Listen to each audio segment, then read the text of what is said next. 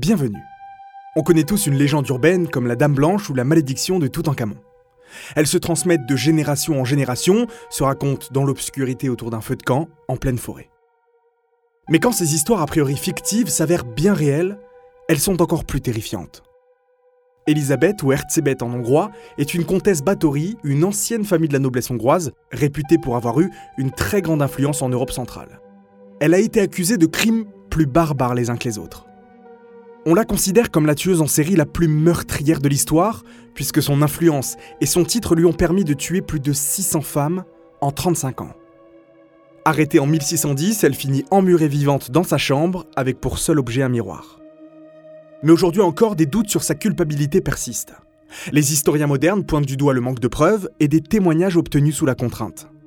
Pourtant, les croyances populaires sont tenaces.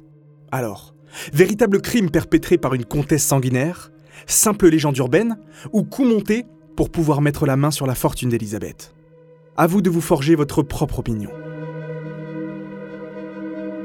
Elisabeth Báthory, ou Erzsébet en hongrois, née le 7 août 1560 dans l'ancien royaume de Hongrie. Ses parents sont cousins germains, Georgi son père est le frère du gouverneur de la Transylvanie, et Anna sa mère est la nièce d'Étienne Báthory, futur roi de Pologne. La famille d'Elisabeth fait partie de la noblesse hongroise, elle est donc très puissante et très influente.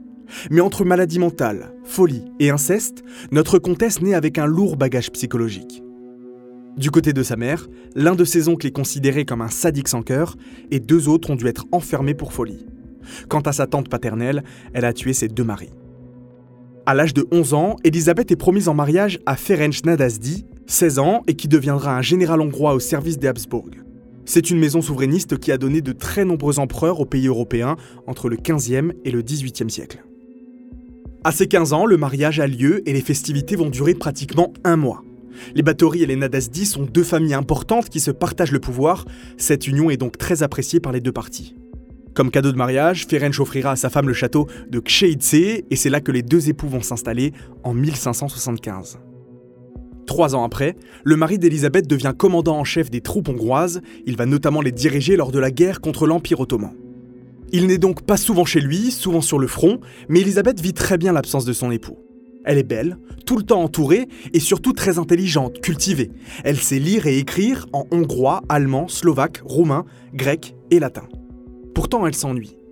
Elle va alors développer un penchant assez particulier pour la cruauté. Son activité favorite est de s'en prendre à ses servantes. À la moindre occasion, elle les frappe, les insulte et les humilie.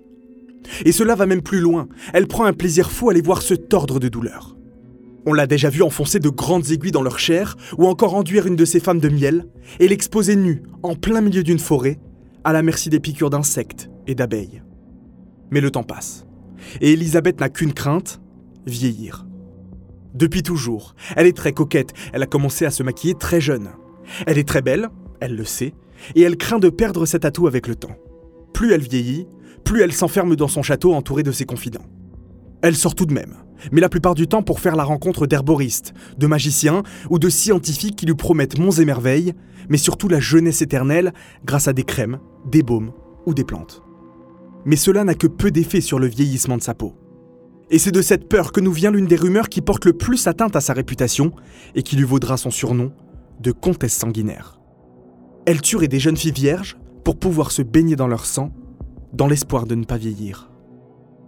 Pour découvrir la suite de l'histoire, rendez-vous dans l'épisode 2 déjà disponible sur Elisabeth Báthory, la comtesse sanglante.